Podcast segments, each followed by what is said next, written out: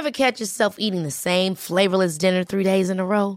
Dreaming of something better? Well, HelloFresh is your guilt-free dream come true, baby. It's me, Kiki Palmer. Let's wake up those taste buds with hot, juicy pecan-crusted chicken or garlic butter shrimp scampi. Mm. Hello Fresh. Stop dreaming of all the delicious possibilities and dig in at HelloFresh.com. Let's get this dinner party started.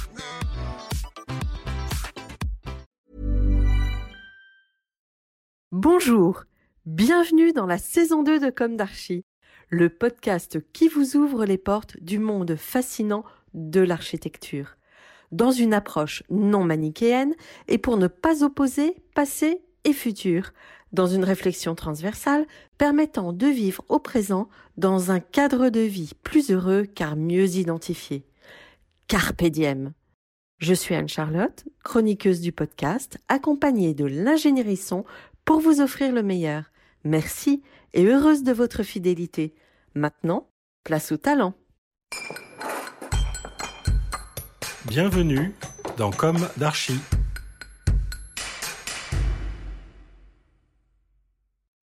Chers auditeurs, ravis de vous retrouver aujourd'hui en compagnie de l'Atelier du Pont. Bonjour Anne-Cécile Comard. Bonjour. Bonjour Philippe Croisier. Bonjour Anne-Charlotte. Et bienvenue dans Comme d'Archie. Vous êtes architecte fondateur et à la tête de l'Atelier du Pont créé en 1997.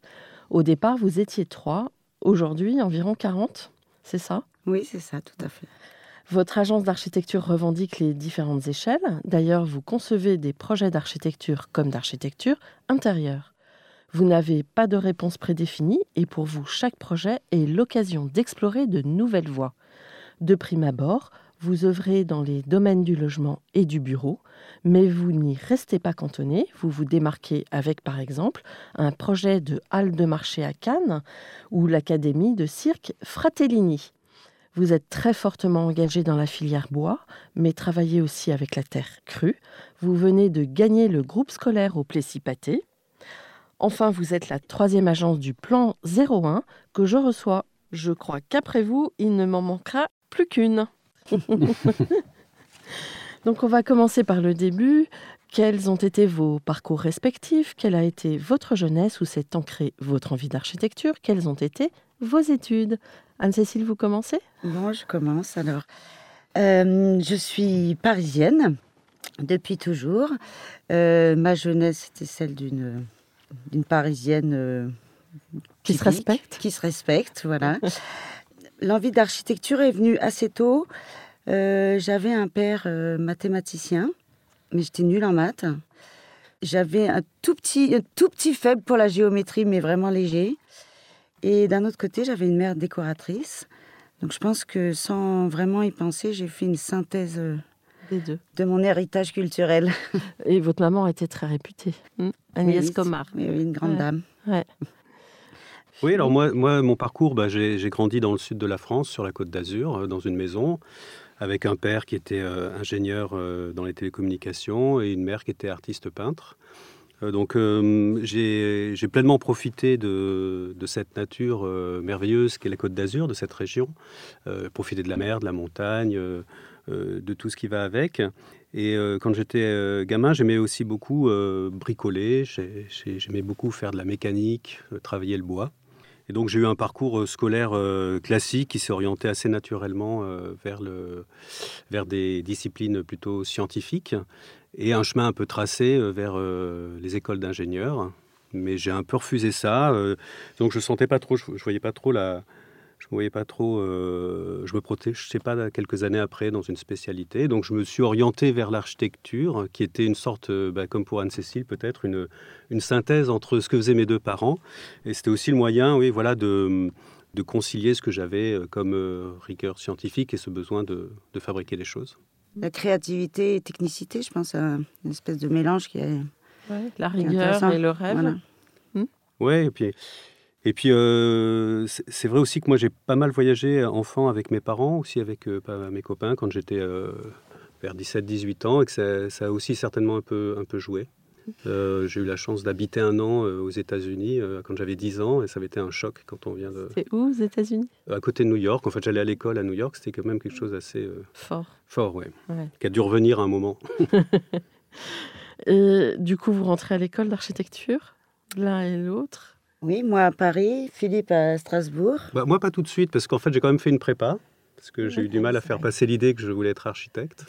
Donc j'ai fait un an de prépa et puis je, suis allé à Strasbourg parce que je ne voulais pas perdre de temps. Puis il y avait une école qui prenait euh, les élèves euh, au bout d'un an de prépa avec un cursus de, de 4 ans au lieu de 5 ans, qui est ce qui, s'appelait l'ENSAIS, qui maintenant s'appelle l'INSA de Strasbourg.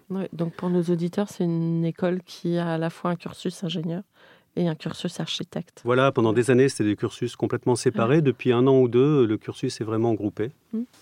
Voilà, donc j'ai fait euh, la Côte d'Azur à l'Alsace. Là aussi, c'était quelque chose d'assez particulier. Anne-Cécile donc... Euh, Bien, moi, j'étais à l'école l'école d'archi à Paris, à Tolbiac, qui est devenu euh, Marne-la-Vallée. Euh, j'ai pas adoré. Je... C'était trop contraint C'était trop. c'était en fait très vague pour moi. Je ne comprenais pas trop ce qu'on faisait exactement. je ne suis pas très scolaire. Donc c'était pas trop mon truc, moi, le truc académique. Mais je suis plutôt accrocheuse, donc euh, voilà. Je préfère le concret en fait que le. Donc je me suis plus épanouie, je dirais, dans mon métier que pendant mes études. Mais euh, bah, je les ai faites. Je pense qu'aujourd'hui, honnêtement, euh, après mon bac, j'aurais pas été prise en école d'archi. Je pense que les critères aujourd'hui sont vraiment sur les notes et que ça n'a pas beaucoup d'intérêt. Certaines matières m'intéressaient beaucoup, comme le projet, mais il y avait beaucoup de matières que je trouvais pas très intéressante quand même. Et laquelle, la pire? La pire, c'était informatique. On faisait du code. Maintenant, vous déléguez le code, j'imagine. Eh oui, oui, ça c'est ma chance. Et donc, vous sortez diplômé, euh, vous, Philippe, à, Strasbourg et vous, Anne-Cécile, à Paris. Mhm. Et vous commencez à travailler dans d'autres agences. Comment votre rencontre s'est J'ai commencé à travailler chez Yves Lyon pendant un an. Et ensuite, euh, je suis arrivée à l'agence du Sapin Leclerc, qui aujourd'hui euh, sont séparés. Et en fait, c'est là où on s'est rencontrés avec Philippe. On a bossé 3-4 ans là-bas ensemble. Avec François Leclerc Avec François Leclerc. Et, il y avait Fabrice du Sapin à l'époque. Et puis au bout de 3-4 4 ans, peut-être 4-5 ans même, on a, on a commencé à se dire qu'on allait essayer de monter notre agence. Mmh. Voilà, en commençant par faire le concours européen. Ah, et vous l'avez On a été mentionné à Belfort. D'accord. et donc vous aviez un troisième associé aussi Oui, Stéphane euh, Pertusier, qui était un, ami d'enfance avec qui j'avais fait euh, commencer euh, une prépa dans le, dans le sud. On était montés ensemble à Strasbourg. Et puis à la fin des études, au début des années 90, on, on, est tous les deux venus à Paris, chacun dans des agences différentes. Euh, et puis on avait euh, tous les deux, et Anne-Cécile aussi, que j'ai rencontré donc chez du Sapin Leclerc, l'envie de monter une agence. Et il y a une, synthèse qui s'est fait comme ça. Euh, on s'est dit, ben, on tente l'aventure l'aventure à trois. Sur ce fameux Europe 3, en fait, comme on a, on a été mentionné, on ça, nous a, ça nous a emballé. On s'est dit, ça y est, on va pouvoir y aller. En fait, ça ne faisait que commencer. Mais... Ça nous a donné l'envie de le faire, voilà. Enfin, vous aviez de toute façon des personnalités fortes, j'imagine, avec un fort désir de s'exprimer. Ben ça, c'est une force, mais c'est aussi, en fait, il faut apprendre à, se connaître quand on est associé, euh, pour se faire confiance, pour, euh, pour savoir euh, concilier, pour savoir... Donc tout ça, ça s'apprend quand même. Donc on ne sait pas au départ. Alors, l'une de mes questions récurrentes dans Comme d'Archie est est-ce qu'aujourd'hui, vous avez le sentiment d'avoir accompli ce que vous imaginiez à la sortie de l'école? Euh, je dirais oui, et au-delà même. Euh, oui, parce que je trouve euh, on a, on a réussi à faire une équipe formidable, avec comme c'est comme une espèce d'aventure humaine qui est tous les jours assez riche et qui donne envie d'aller euh, au boulot tous les jours. Et puis euh, aujourd'hui, euh, on s'est pas mal acharné, mais on fait des projets hyper intéressants, très variés, sur plusieurs manières de construire. et l'autre chose, c'est que, en fait, il y a même des rêves qu'on n'avait pas imaginés, en tout cas moi, et qui sont arrivés. la vie, qu'il faut pas mal d'imagination. Elle nous a apporté des choses que qu'on n'aurait pas imaginées, comme par exemple cette manière aujourd'hui de faire de l'archi et de l'archi intérieur, c'est-à-dire du espèce de global design qu'on n'avait pas du tout au départ et qui est arrivé un peu par hasard. Et je pense que c'est un de nos plus grands plaisirs aujourd'hui. C'est de faire de l'archi jusqu'au bout et jusqu'au meuble et jusqu'au moindre détail. Ça, je pense que c'est en plus, c'est un espèce de plus.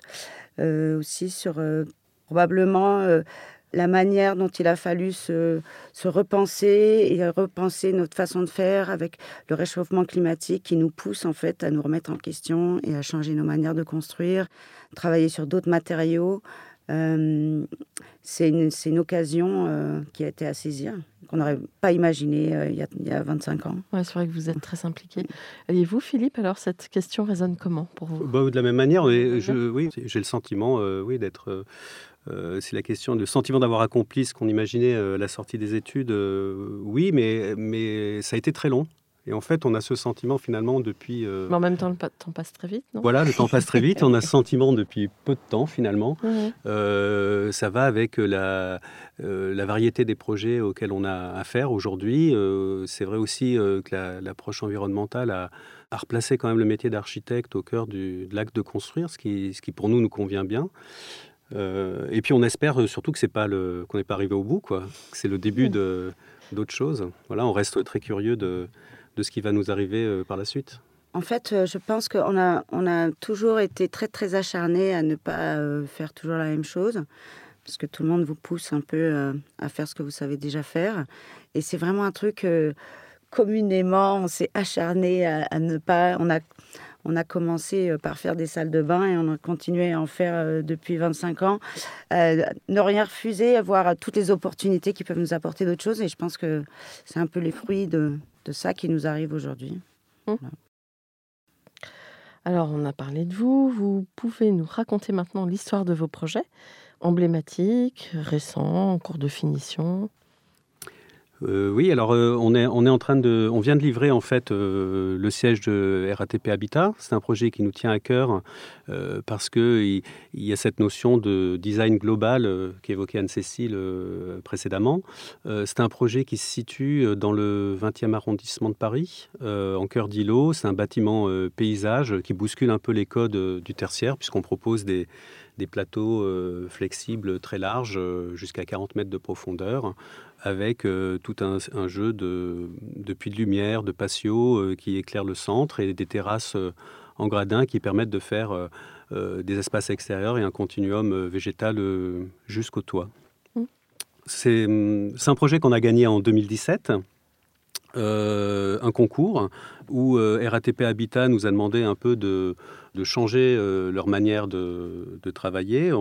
C'était une belle aventure parce qu'on y est allé euh, franchement. On s'est dit, bon, après tout, euh, s'ils expriment le besoin d'être étonnés par ce qu'on peut proposer, allons-y.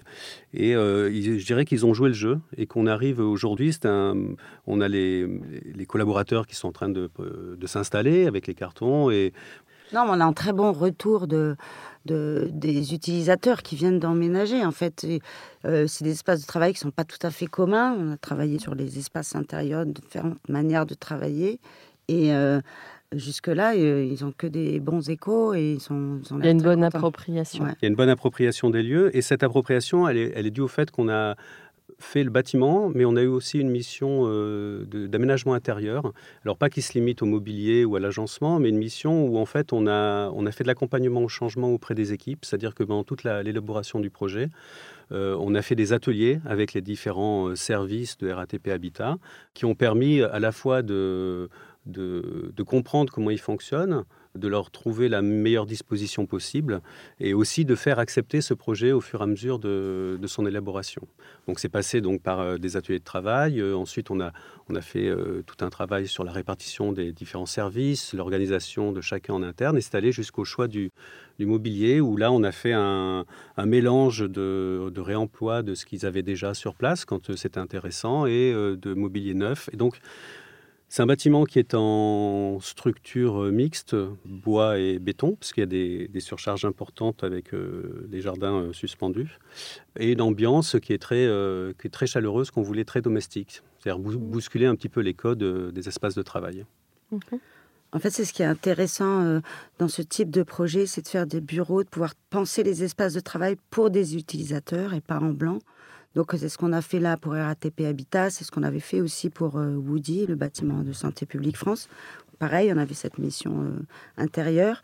on a aussi ce projet aujourd'hui à la Villette, où on fait le centre d'exploitation du parc de la Villette. Et pareil, on a la chance de pouvoir travailler avec les utilisateurs, donc faire vraiment quelque chose qui soit en même temps modulable et dans le temps, et en même temps qui soit vraiment adapté euh, à leurs besoins et à leur façon de travailler. C'est intéressant d'avoir ce dialogue en fait pour, euh, pour pouvoir changer les habitudes de travail. En fait, ce qu'on essaie, c'est de ne pas opposer euh, open space à bureau cloisonné, mais de proposer des lieux un petit peu hybrides qui sont un peu entre les deux.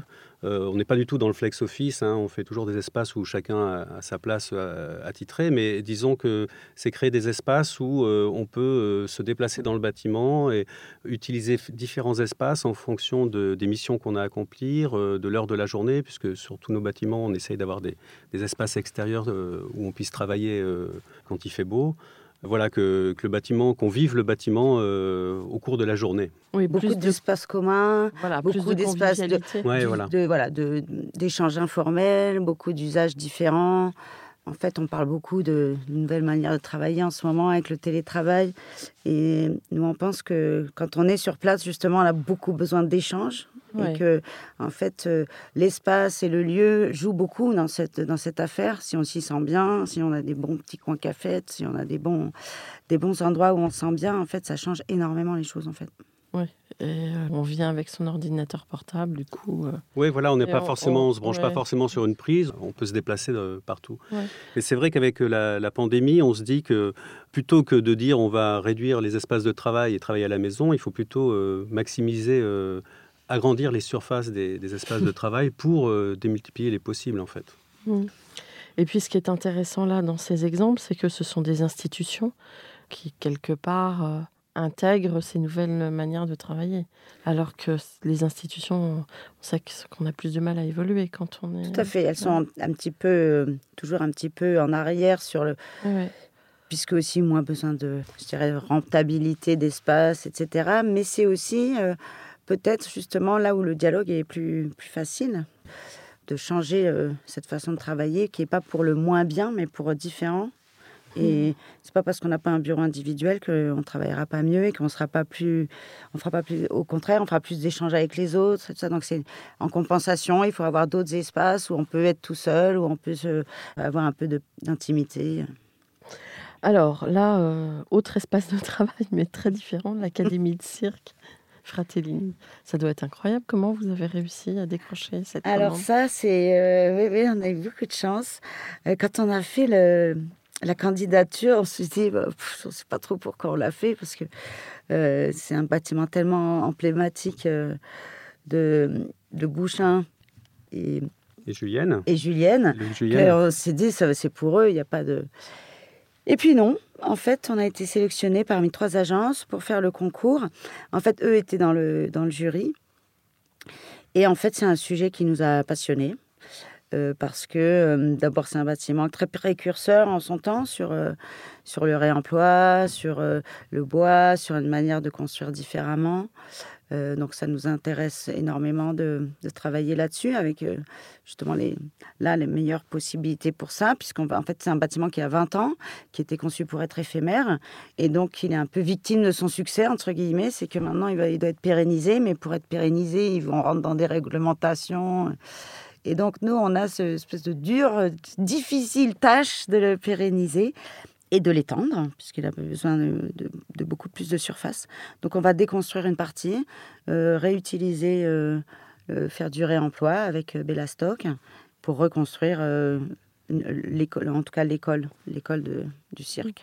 Et puis c'est un, un, univers qui est, qui est, magique. Hein. Quand on visite, qu'on voit les, les étudiants euh, s'entraîner, euh, c'est vraiment quelque chose de fantastique. Mm. Et c'est une des qualités euh, du métier d'architecte, c'est de à chaque fois, chaque fois être plongé dans des aventures différentes, découvrir de nouveaux univers, de, nouveaux, de nouvelles personnes.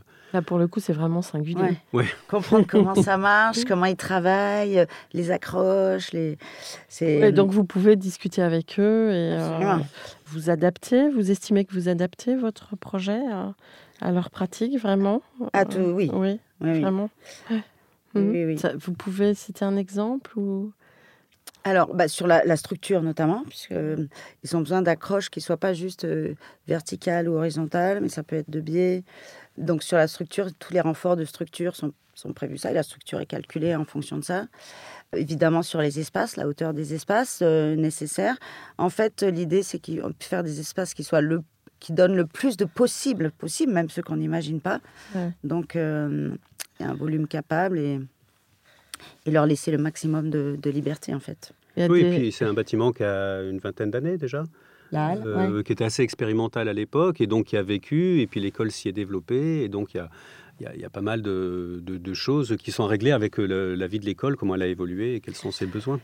Donc c'est là, là, il y a vraiment un besoin d'adaptation du bâtiment. il y a un besoin Au niveau des usages, par exemple euh, Oui, il y a bien un besoin des normes de souplesse, parce qu'il y a, en fait, il y a, le CFA, c'est-à-dire l'école, euh, qui est une école nationale supérieure, et puis, il y a beaucoup d'événementiels, d'écoles du cirque amateur, il y a beaucoup d'événements de, cirque, d'apéro-cirque, de, de, festivals, de, où ils invitent des compagnies.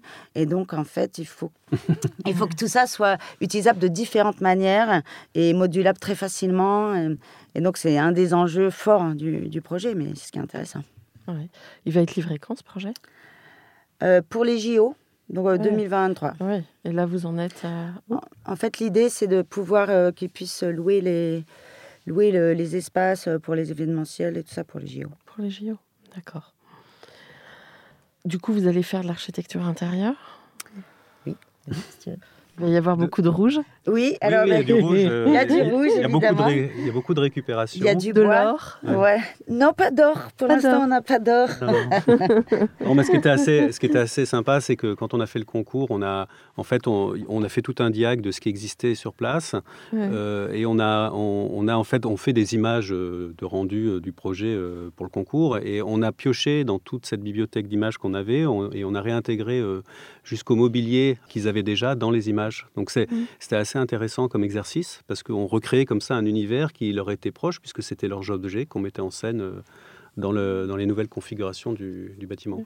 Est-ce que vous, les nouvelles technologies, le numérique, rentrent dans la scénographie un peu du projet ou pas du tout? Non, nous on va pas jusque là. En fait, dans le programme, il y a on crée un nouveau studio de création, qui est en fait une nouvelle salle de spectacle parce qu'aujourd'hui, ils ont des salles rondes. Donc, euh, alors que beaucoup, même de spectacles de cirque, se passent aujourd'hui dans des salles plus standards et donc euh, frontales. Donc là, on est en train de faire une salle qui puisse être soit centrale, soit frontale. Donc une salle qui n'existe pas vraiment encore aujourd'hui en termes de spectacle. Donc euh, c'est plutôt là-dessus qu'on travaille en fait sur les différentes formes de, d'assemblage et de configuration de, cette salle. C'est intéressant. et de quel autre projet aimeriez-vous parler? Oh bah, on peut parler de notre future, euh, notre future agence, puisqu'on est en train de construire euh, un, bâtiment de, d'environ 1000 m2 où on va occuper à peu près la moitié dans le, dans le 11e arrondissement. Ah oui, donc vous ne quittez pas le, votre quartier On n'est pas très loin, là on est dans, le 12, on est dans le 11. Ah oui. Et donc on a eu la chance de pouvoir euh, acheter un terrain vierge, mmh. ce qui n'est pas facile à Paris, pas très grand, je crois qu'il fait 440 mètres carrés. Et on construit un bâtiment de trois étages, tout en bois, qui va être un peu la, vitrine de ce qu'on fait actuellement et qui va être un lieu où on, aimerait, euh, comme on a un passé euh, de collectif d'architectes, puisqu'on a fait partie du, plan de collectif Plan 01, on aimerait pour ce nouveau lieu euh, qu'on investit pour l'instant seul, créer une sorte d'espace de coworking autour des métiers de la création où on puisse continuer à échanger et, et rester euh, ouvert à d'autres disciplines et d'autres personnes. Donc toujours le collectif, mais peut-être plus dans des, des professions connexes, c'est ça? C'est ça, mmh. professions connexes et puis euh, et euh, pour s'apporter des choses qui est une espèce de de- d'émulation euh, Ouais, de et complément d'échange. et de complémentarité, Voilà, exactement. d'enrichissement mutuel. C'est un projet qui est en bois, un peu à l'image des ateliers parisiens, tout en bois et. Ouais. Et euh, voilà, on a hâte. Vous le livrez quand Ouais, c'est compliqué. c'est pas facile d'être architecte et maître d'ouvrage. hein. Non, mais on devrait euh, début d'année prochaine. Bon, mais c'est vous qui êtes architecte pour le C'est coup. nous qui Bah oui, oui. On C'est- apprend c'est à plutôt être le- euh, c'est plutôt client, c'est ça qui est difficile, Bon, de prendre, Bon. de faire ses choix tout seul. d'accord. Et vous vous rappelez de votre premier projet quand vous avez monté votre agence? Eh ben oui. C'est Alors. lequel pour toi? Euh, pff, des apparts ou vraiment projet En fait, je me souviens de notre première façade. Ouais. Euh, Puisqu'en fait, on- à, l'époque où on a commencé, les jeunes architectes, c'était pas du tout euh, bien vu. hein. C'était euh, c'était un peu qu'on ne savait rien faire. Donc on s'est un peu acharné. À commencer, on a commencé par faire des salles de bain euh, vraiment euh, petit à petit, euh, poco à poco, comme on dit. Une salle de bain, ensuite un appartement. Et on se disait quand même, on est architecte, euh, quand est-ce qu'on va faire euh, et euh, le premier truc quand même qu'on a fait, c'est un jour, on a refait une réhabilitation d'un d'un espèce de loft et on a refait la façade. Et là, on s'est dit, oh, ça y est, on a fait une façade. Et c'était il, y a- ben, il y a 20 et quelques années et elle était déjà toute en bois. Et, euh, et voilà, et en fait, on s'est dit, bah, c'était pas mal pour une première façade. Mhm. Et toi? C'est quoi, toi? Ouais. Ouais, non, moi je repensais aussi, euh, à cette période-là, on, on tirait un peu tout azimut pour essayer d'exister. On a, on a répondu à pas mal de, de projets pour la- l'assistance publique aussi, qui, qui lançait des petits appels d'offres en marché négocié. Et là, je dirais qu'on a poussé les wagons euh, au fond de la mine hein, pendant un bon moment. Et on avait fait une petite balnéothérapie. Voilà, je pensais que tu parlais de ça, Ah, avec une façade tout en réglite. Enfin, c'était des projets, euh, c'était des micro-architectures. euh, voilà. Oui, mais On Mais- mettait mais- tout notre cœur. Voilà, on y mettait tout notre cœur. Voilà. du micro plus du micro, ça Voilà. finit par. Voilà. On dit les petits ruisseaux font les grandes rivières. Et alors aujourd'hui, vous êtes très investi dans des démarches bas carbone. Comment arrivez-vous à innover tout en revisitant les techniques ancestrales? Alors, euh, moi, je dirais d'abord qu'on a quand même, euh, quand ces thématiques-là sont, sont arrivées euh, en architecture, on a tout de suite compris l'intérêt qu'il y avait d'abord pour la planète, mais aussi euh, pour notre métier, puisqu'on était vraiment à une époque, nous, on a démarré en pleine crise, et je dirais que déjà être jeune architecte, c'était un défaut, le bâtiment, ça allait pas bien, et euh, donc dès qu'on essayait d'aborder des thématiques, euh, dès qu'on essayait de se poser la manière de construire les projets, on, on arrivait souvent euh, euh, face à, À des, du béton. à des- du béton ou à des refus. Et donc, euh, je dirais que euh, l'approche environnementale des projets a, a- a remis notre métier au cœur du, de l'acte de construire. Et euh, donc, on a réussi, grâce à l'approche euh, environnementale sur les projets, à faire passer des idées qu'on avait du mal en tant qu'architecte, simplement, à, Convaincre des clients que Il y avait toujours une suspicion de la part de nos, de nos clients sur est-ce que c'est ça a vraiment du sens ou pas de, de faire un toit de planté. euh, voilà, on a- structure en bois. Alors petit à petit, c'est venu. Oui. Et donc, en fait, on n'est on n'est pas des staccanovistes du bois ou de. euh, on construit de différentes manières en bois, en, en pierre, en pisé, en béton quand il le faut. Et puis, souvent, en fait, euh, la solution est sur du mixte. Voilà, il y a des, des tas de solutions et c'est ça qui est intéressant, en fait. Et on aime, ouais, et on, on- on est vraiment des. On, on aime bien construire. On aime bien aller visiter les ateliers des artisans. On aime bien euh, se confronter à la matière. Ouais. Et ça, on l'a toujours fait. Et on a toujours eu aussi, en fait, au départ, c'est difficile d'être visible euh, parce qu'on n'a pas un style euh, particulier. On, on est on- vraiment, on s'adapte vraiment à là où on est, et comment, comment on le fait avec les techniques locales, s'il y en a, avec les. Et donc, euh, on n'a pas un style qui se, qui se reconnaît. Par contre, c'est une démarche, en fait, qui est.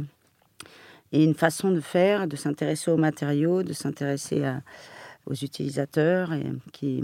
Ouais, mais ça, commence- justement, on commence à le reconnaître. Mais voilà, mais voilà, Donc, il on n'a pas une temps. écriture. euh, Non, ce que je veux dire, c'est que c'est- une démarche qui met du temps à être reconnue parce qu'au départ, elle est, elle est, moins, elle est moins identifiable.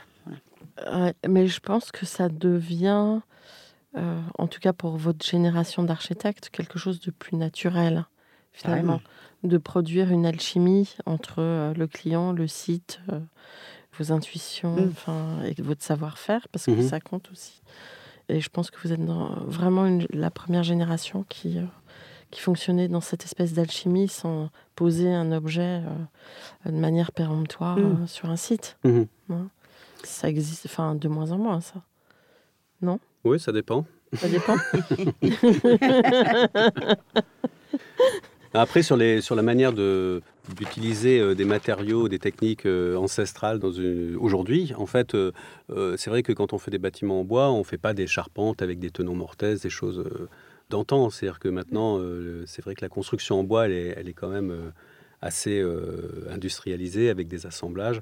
Mais disons qu'il y a toujours cet esprit de penser le projet en amont et de venir l'assembler sur place. Et, donc, euh, toute une réflexion, une conceptualisation des espaces en fonction de, du matériau et de la technique qu'on va employer. Ça est très, très, très intéressante. Je dirais qu'il y a vraiment un, un vrai plaisir à retrouver euh, ces manières de construire, parce que quand on a commencé, c'était quand même euh, Très très, très, très, très béton, euh, Très béton très, très fort, euh, que notamment dans les métiers du bois, on retrouve des entreprises qui sont des vraies entreprises de charpente, qui ont un vrai métier. Donc il y a ce plaisir d'échanger sur, sur ces, ces manières de construire. Et euh, je dirais que oui, c'est ça, c'est c'est un peu comme euh, moi qui suis parisienne, quand j'ai vu pour la première fois pousser une tomate, j'ai l'impression que c'était magique. Euh, en fait, ce que nous a donné ces nouveaux, ces, ces changements de, de manière de travailler, c'est ça, c'est qu'en fait, c'est de retrouver des choses euh, qui sont euh, plus authentiques, en fait. Ouais. Et le plaisir de, de toucher la matière. Ouais, de se confronter à la matière. Et pour le coup, la terre crue, vous l'avez utilisée comment? La terre crue, euh, on, on a, on, a, on a fait il y a, quelques, il y a, deux, il y a deux ans un concours euh, à Mayotte pour le lycée Langoni, Mhm. qui était gagné par Encore Heureux, qui, Oui, qui a effectivement. qui l'a parlé dans un précédent podcast. Mhm. Et euh, où, où en, en fait, on a, on a, c'est un concours où il, il était lancé euh, l'idée de relancer la filière de, de briques de terre crue. Et euh, donc, dans le cadre de ce concours, on s'est beaucoup intéressé à cette technique. On est allé pas mal aussi au Maroc, où il y a des projets qui ont avorté euh, avec ces systèmes constructifs. Donc vous ne l'avez pas encore euh, mis en application? Vous n'avez pas pu encore? Non. Pas encore? Non. Ouais. Euh, Ça ça, va être le cas euh, pour on vient de gagner un petit concours d'école euh, au Plessis-Pâté. Ouais. C'est un mixte euh, charpente bois, ossature bois et remplissage euh, en terre crue. D'accord. On a aussi à l'Académie Fratellini des murs en, en paille avec des enduits en terre crue. On a quand même un Mhm. peu avancé là-dessus, notre, Notre culture, notre savoir-faire, puisqu'on a Mhm. aussi fait des, des aménagements intérieurs avec des enduits en terre crue. Enfin, On a fait une boutique euh, pour Avril Cosmétiques, euh, une boutique bio. Et donc, le- comme ce sont des cosmétiques bio, en fait, on leur a proposé pour chaque boutique un thème sur un matériau naturel hein, pour montrer l'aspect euh, authentique. Et euh, une de ces boutiques était rue Montmartre, est en, en enduit de terre crue, faite par des artisanes qui nous ont proposé ces différentes techniques. Donc, il y a différentes techniques. Les deux autres sont sur le thème du liège et du, et du végétal, de la fibre végétale. D'accord. Et c'est vrai qu'il y a beaucoup de techniques euh, de terre crue et c'est passionnant. C'est- C'est-à-dire qu'on s'aperçoit qu'il y a mille manières de, Il y a des briques, il y a le de, pisé. de construire euh, voilà, et de- d'aborder le projet. Alors, l'articulation architecture et architecture intérieure, parce que vous êtes vraiment architecte, mais vous articulez l'architecture intérieure. Est-ce que c'est passé par des études aussi, ou est-ce que c'est votre euh, vos dons qui vous ont, euh, ce sont les commandes qui vous ont amené à cette pratique? Je pense que oui. En fait, on- comme je vous disais, on a, on a démarré beaucoup par de la réhabilitation d'appartements. Donc, on a quand même toujours eu cette, euh, cette, Cet fibre archi-intérieure. Je dirais qu'on a presque commencé comme ça, parce qu'on n'arrivait pas à faire des bâtiments. Et puis, euh, c'est resté. Et puis après, c'est plutôt les, occasions, en fait. Euh, Il y a un- quelqu'un qui est venu nous voir pour faire sa galerie. Je pense que ça a commencé comme ça. On a fait une galerie d'art qui s'appelle Lovenbruck. Et euh, je pense que ça a à peu près commencé comme ça, où on s'est dit que là, en travaillant les détails, il y avait quelque chose de vraiment intéressant sur la micro-architecture, parce que là, il y avait aussi une vitrine. Et puis, on a enchaîné avec une maison au Cap Ferré. euh, voilà. C'est- en fait... et là, on s'est dit qu'il y avait un potentiel, que c'était intéressant. On a décidé de développer un pôle archi-intérieur, qui est plus petit que le pôle d'archi, mais qui aujourd'hui euh, donne beaucoup de synergie entre les deux. Au départ, c'était un peu chacun dans son coin, et aujourd'hui, euh, chacun sait ce que ça apporte. Donc, ça apporte beaucoup aux uns et aux autres, notamment sur les matériaux. Ouais. Et les espaces, peut-être, vous travaillez dans cette réflexion commune Oui, alors on essaye, on essaye que, les, que les architectes d'intérieur et les architectes se rencontrent au cours du projet, bien évidemment.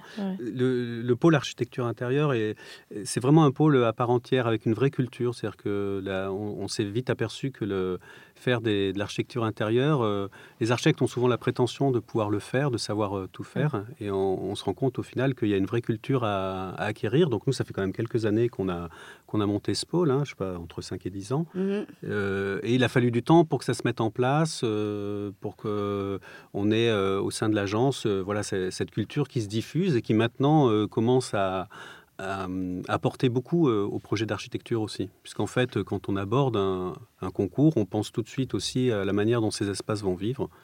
Et qu'est-ce qu'on peut apporter en plus que simplement Comment ils vont être meublés En fait, ça change beaucoup. Parce que souvent, les architectes ne pensent pas à la manière dont ça va être meublé. Et donc, c'est pas toujours facile d'en faire un espace, par exemple, agréable à vivre. Ou...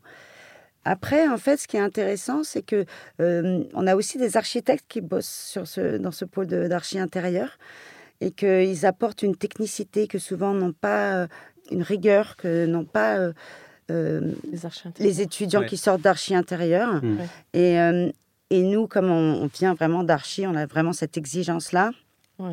Donc, on a vraiment besoin en fait de mixer ces les deux disciplines et qui est cet apport euh, euh, matériaux, euh, à mobilier, mais aussi la rigueur des détails et de et parfois, vous avez des, des, projets où on parle que archi intérieur ou que archi? Oui. Oui.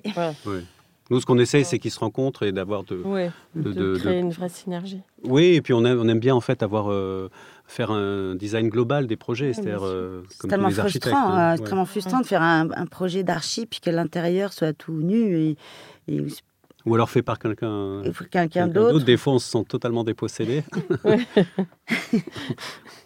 bon. Ou choisi par euh, l'assistante qui a un ami qui fait des tableaux. oui. Euh, est-ce que vous retrouvez, Anne-Cécile, des, des, choses que vous aviez vécues dans une vie antérieure euh, grâce à votre maman? Parce qu'il y a eu des moments forcément alors, bien sûr, j'ai une culture, j'ai une sensibilité, je pense, euh, depuis que je suis jeune. Par contre, euh, en fait, quand je commençais Archie, euh, vraiment, je me sentais très, très loin de ça. C'était la culture coussin, plus oui, voilà, c'est plutôt une culture du tissu, du textile, du truc tout mou et tout ça. Donc je voyais pas du, finalement, je voyais pas tellement le le rapport. Et puis finalement, le temps faisant, on arrive à connecter les deux. Évidemment pas de la même manière, puisqu'on fait les choses différemment. Mais je pense que oui, il y a une filiation quand même, bien sûr. Ouais. moi je pense que, le, cette filiation en fait nous, nous, a été euh, vraiment bénéfique pour l'agence puisque je pense qu'Anne-Cécile avait conscience en fait de ce qu'était vraiment euh, l'architecture intérieure. Pour moi, c'était euh, l'architecture intérieure, j'avais un peu la, l'attitude de beaucoup d'architectes de penser bon finalement euh, c'est pas très compliqué on peut le faire. Alors qu'il y a vraiment une euh, c'est vraiment un univers euh, qu'il faut développer une culture qui doit se, se, nourrir au cours du temps. Oui on est beaucoup plus à l'échelle du corps on est plus près de l'usage. Mmh. du toucher. Toucher. Mmh. oui du ressenti.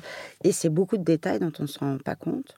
Mmh. mais c'est vrai oui oui je pense que ce que dit Philippe est juste et en même temps, euh, justement, ce qui est intéressant, c'est d'avoir d'avoir compris en fait ce, truc-là et ensemble, en fait, on a compris qu'il y avait un, sujet intéressant à développer. Mhm. Le Covid vous a un petit peu euh, impacté ou vous avez réussi à résister euh? Eh bien, on a plutôt bien résisté. Oui. En fait, on a eu assez peur. Le 16 mars, 2020, quand on s'est retrouvés mm. tous les deux dans notre agence avec plus personne. on s'est dit, ça fait 20 ans, qu'est-ce qui se passe? Et finalement, euh, le soir même, ils étaient tous installés sur leur petite table, sur leur commode, surtout qu'ils nous envoyaient des photos. Et là, ça nous a vraiment rassurés, ouais, réchauffé le cœur. Et finalement, en fait, euh, il y a eu un peu une espèce de paralysie, mais en fait, très rapidement, les études ont continué. oui, il y a eu deux mois de paralysie, et puis euh, après, ça, ça, a continué. C'était difficile pour tout ce qui était euh, concours et chantier, euh, où là, il faut être vraiment sur place, on a besoin de, de contact. Mhm. mais ce qui est assez rigolo, c'est que pendant cette période, on a gagné un concours pour la, le bâtiment d'exploitation de, des, équipes du parc de la Villette et de la Grande Halle de la Villette. Ah et là aussi, c'est un projet enfin, qui regroupe tous les métiers qui font vivre ces lieux-là. Et donc là, c'est un projet où il fallait aussi faire de l'accompagnement au changement auprès, auprès des, différentes équipes. Et on a fait tout ça en visio. C'est-à-dire qu'on a fait pendant... On les a jamais vus. On les a, les a jamais vus. Pendant 2-3 mois, on a parlé avec toutes les équipes du projet, avec des visios à 15 ou 20 personnes. Et finalement, ça s'est plutôt bien passé. Ça a créé un peu une distance où chacun s'écoutait. Et puis à la fin du confinement, on s'est tous retrouvés à l'agence et euh, c'était assez sympa de se voir en vrai. enfin, parce qu'on se, se, connaissait finalement assez bien. Et euh, voilà. Donc il y a quand même des belles, euh, des belles, des belles aventures pendant cette période. Après, c'est un. Et à la veille du deuxième confinement, on a gagné une halle de marché à Cannes avec ah un programme mixte. De... Donc finalement, les, choses ont continué. Ouais. ouais bien. Oui, oui. Bravo. Contre toute attente. Et en fait, euh, vous avez des projets quand même assez singuliers, globalement. Euh, vous n'êtes pas vraiment installé dans un type de programme mhm. Surtout pas. Surtout pas. Surtout pas. On s'est battu euh, pour ça, hein, parce qu'on mhm. a, on a fait comme tous les architectes beaucoup de logements, parce que c'est la, principale commande en France. Mais on a cherché toujours à, profiter de, de, toutes les occasions possibles, justement pour ne pas s'enfermer dans, quelque chose de trop euh, prédéfini. Beaucoup de concours, essentiellement. On, gagne beaucoup sur concours, oui. Euh, et puis sinon, en archi intérieur, on a quelques clients privés. Par exemple. Il faut résister parce que je crois que les concours en loi MOP, il y en a plus tant que ça. Il y en a quand même. Il y en a quand même. Bon, il y a aussi des concours privés. Hein, euh, on en a, on en a. Voilà. On verra l'année prochaine. Hein, mais... oui, après, il y a toute une série de concours avec les, promoteurs euh, qui, lancent des concours avec les villes. Hmm. Hmm. Comment vous imaginez le monde d'après? Parce qu'on en parle euh, tout le temps hein, en ce moment. Est-ce que c'est pour vous. Euh, Est-ce qu'il s'y colle? Vas-y. bon, en fait, on ne sait pas trop quoi. Enfin, on, regarde ça euh, en se disant, ben, chasser le naturel, il reviendra très vite au galop. Après, c'est vrai que ce qui est quand même euh, intéressant, c'est que dans le débat, on parle beaucoup des, de ce qui fait euh, le, notre métier, c'est-à-dire les espaces à vivre, le logement, le bureau, comment ces espaces-là vont évoluer, qu'est-ce qu'il faut imaginer pour demain. Je pense qu'il en restera toujours quelque chose, le fait de se questionner, de peut-être de se poser un peu des questions euh, qui peuvent paraître pour nous, euh, qui sommes dans la, partie un peu naïve. Euh, il restera toujours quelque chose et auprès de, des, différents clients auxquels on a affaire, toujours la volonté de, changer un peu les choses. Disons que ça va peut-être un petit peu nous faciliter les choses auprès des décideurs et des donneurs d'ordre. Pour aller vers la souplesse. Pour aller un peu vers de l'avant. Pour changer un peu. les choses, tenter un peu des choses. Et changer un peu de manière de vivre ou de travailler. Après, il y a un grand débat sur le fait de réduire euh, les surfaces de travail, puisque les gens vont tous travailler chez eux. Euh, moi, honnêtement, je ne crois pas beaucoup. Je crois que les gens ont besoin de se voir. On pense que c'est le contraire, même. Et que voilà, et qu'au contraire, ils ont besoin de. De la même manière qu'on commence... de travail qui soit justement pas neutre et pas euh, anonyme. finalement, ça va être la preuve du contraire. Voilà. Peut-être, voilà. Et on se pose aussi la question de l'espace du logement qui est trop pétriqué. Euh, voilà. Donc c'est quand même euh, bien que ces questions-là euh, surgissent enfin. Parce que on a vu toutes ces dernières années tous ces espaces se rabougrir au fur et à mesure et c'est vrai que c'est un peu. Mm. C'est un vrai sujet.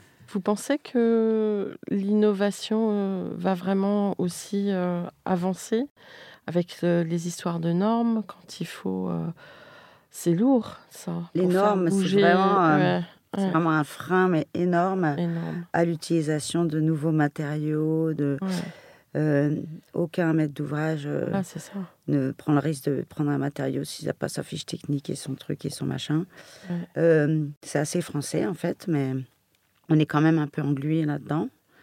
Et autant, justement, en fait, c'est ça qui est aussi intéressant, c'est qu'en archi intérieur, on n'a pas ces sujets, donc on peut expérimenter des matériaux de manière euh, plus facile, des matériaux recyclés, des matériaux... Euh. Donc c'est intéressant de les, de les expérimenter, de voir comment ils réagissent, comment on les travaille. Euh, c'est plus facile en archi intérieur qu'en archi, ça c'est sûr. Hmm. Quand même, on voit les choses qui bougent. Là, il y a quand même pas mal de projets où on a l'impression que le. En fait, ce qu'on se rend compte, c'est que les choses, elles bougent quand le politique impose. Ce qui se passe à Paris, c'est que globalement, la construction bois, elle a été imposée. Euh, mmh. Euh, et, c'est ce qui fait bouger les choses.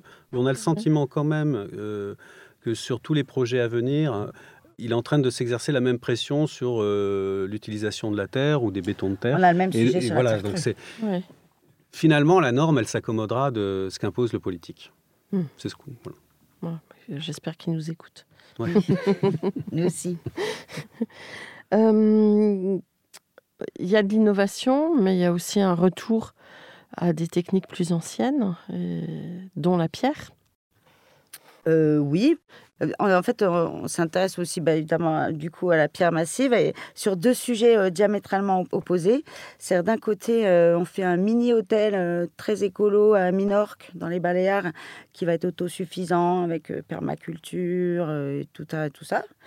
Et, et où en fait, on creuse notre propre carrière et on creuse le sous-sol en découpant des blocs de pierre et qui nous servent à monter les murs de, de la grange qui sera le restaurant et, et- et une salle de yoga et des chambres. Et donc, euh, il y a ce que je vous disais tout à l'heure, ce côté, euh, tel- voilà, on prend euh, la source euh, au pied- à nos pieds, Ouais. qui est intéressant, une sorte de très gros blocs, C'est une Euh, pierre très poreuse, donc qu'on qu'on peut travailler sur place sans problème. comme de la craie un peu. Donc il y a cette première euh, expérience qui est intéressante, mais un peu atypique, entre guillemets. Et puis là, en fait, on vient de gagner un concours avec euh, Pérodin à Lyon pour des logements euh, en promotion et logements sociaux qui seront en pierre massive, en pierre porteuse massive. Donc euh, évidemment, euh, son expertise va être Mmh. hyper précieuse pour nous. Quelle Et- surface? On, fait, on a à peu près euh, 80 logements pour quatre. euh, il y a quatre agences, donc euh, 200, Ah euh, oui. trois- je sais pas, 300 logements à peu près. Ah oui. Euh, Et donc tout en Donc il y, a, il y a- massive. il y a quatre agences en fait. Il y a Pérodin, Gemma, Techné et nous. Et vous? Et donc c'est tout récent et euh, on est très content d'avoir cette euh, expérience, notamment avec lui. Bah, Bravo. Quel conseil donneriez-vous à la jeune génération d'architectes aujourd'hui Alors, étudiants ou débutants, comme vous le souhaitez? Alors moi, je dirais qu'en ce moment, il y, a, une opposition un peu, on a l'impression qu'il y a un peu une opposition entre des étudiants qui ont envie de, euh, d'être dans le concret et de, de, de se frotter à la réalité du métier et des, des enseignants qui, qui disent au contraire, non, il faut profiter de, la période de l'école pour euh, acquérir un enseignement théorique. Moi, je trouve qu'il y a, c'est un peu, c'est un peu vain d'opposer les deux. Euh, je trouve que les étudiants doivent vraiment euh, profiter de ces moments, du moment privilégié euh, des études euh, pour euh, se forger une culture la, plus large possible, pour euh, se confronter à des problématiques, des projets euh, qui, mettront du temps à avoir euh, dans la vraie vie. Euh, donc ça, c'est quelque chose de très important. Et après, il faut qu'ils trouvent le moyen. Assez difficile parce que les écoles favorisent pas trop ça, mais qui trouvent le moyen quand même, euh, pendant leurs études, de travailler parce que euh, dans les agences, parce que l'un se nourrit de l'autre. Et je, je pense que c'est une des clés pour pouvoir après euh, ne pas être confronté au choc de la réalité de, de notre métier. Ouais, je suis assez d'accord. Je ne vois pas de raison d'opposer, euh, surtout qu'il n'y a pas une manière d'être architecte. Euh, il y a plein d'architectes différents, de manières différentes. Il y en a qui sont plus techniques, il y en a qui sont plus, plus hum, créatifs, il y en a qui, sont, qui préfèrent le- la matière. Bon. Et donc, euh, je pense qu'il pourrait y avoir des écoles qui sont plus ou moins orientées vers des choses différentes. Et que ce soit un choix. petit peu le cas. Avec euh, Marne-la-Vallée, par exemple. Les- Il y en a qui sont plus territoires, d'autres non? Oui, oui. Oui. Pas, pas encore. Peut-être à l'étranger, mais en France, je sais pas. Pas tant que ça. On entend parler de ce débat un peu partout. euh, qui- Mais surtout, euh, l'é- l'école, c'est un moment, euh, c'est l'amorce. Et en fait, c'est vrai qu'une fois qu'on sort de l'école, eh ben, c'est pas fini. hein. Nous, on prend beaucoup de plaisir à, on continue à apprendre tous les jours quand on est retenu sur un projet dont on ne connaît rien au programme. on trouve ça passionnant et, et on y va, voilà, comme si on était de jeunes étudiants. Puis malgré tout, l'architecture, c'est construire. Donc, Ouais. euh, donc c'est- vraiment une des parties extrêmement importantes de. Ouais, bah, c'est assez marrant parce que il y a une génération où, qui me, quand elle vient témoigner, euh, je pense par exemple à Michel Raymond, où vraiment c'était une habitude d'aller gratter en agence. Et aujourd'hui, on dit que les programmes d'études sont trop chargés pour, euh, pour euh, intégrer le travail en agence, mais c'est peut-être juste euh, simplement alléger leur programme. Oui, parce qu'on ce qu'on ce voit, c'est que finalement, euh, c'est souvent des, des étudiants qui vont louper un module, un semestre, euh, euh, et qui, qui se retrouvent l'année suivante avec un semestre de libre, qui arrivent à, à avoir des stages de longue durée. Et donc, euh, avoir acquérir cette, cette expérience en agence. Ce serait bien que les écoles intègrent plus ça dans leur cursus. Mmh. Donc que les étudiants ne deviennent pas trop sérieux et soient le plus agile possible. C'est voilà, ça quelque sorte. Un mot de la fin? Ce qu'on a envie, c'est que l'aventure perdure euh, après nous. On est encore jeunes, hein. on ne va pas partir. Mais, euh, mais disons qu'on commence à se poser la question de la, la, transmission et de la pérennité. Mmh. Disons que c'est un des facteurs, euh, je pense, importants dans notre agence qui, qui transparaît, c'est que c'est vraiment une, une vraie équipe. Et donc, il y a des gens qui sont là depuis, depuis longtemps. C'est une, comme je disais, c'est une espèce d'aventure et que hum, gens sont investis. C'est donc mmh. oui, ce serait bien que, que ça continue. Et ça prend du temps, donc on va s'y atteler un jour ou l'autre. Mais sinon, qu'est-ce qu'on espère, c'est d'avoir des plein de projets très variés. Bah en tout cas, c'est déjà le cas. Et euh, bravo pour cette belle, euh, merci. ce beau témoignage et cette production fort intéressante. Bah, merci beaucoup et à la semaine prochaine, chers auditeurs, pour la version française. D'ici là, prenez soin de vous. Merci. Au revoir.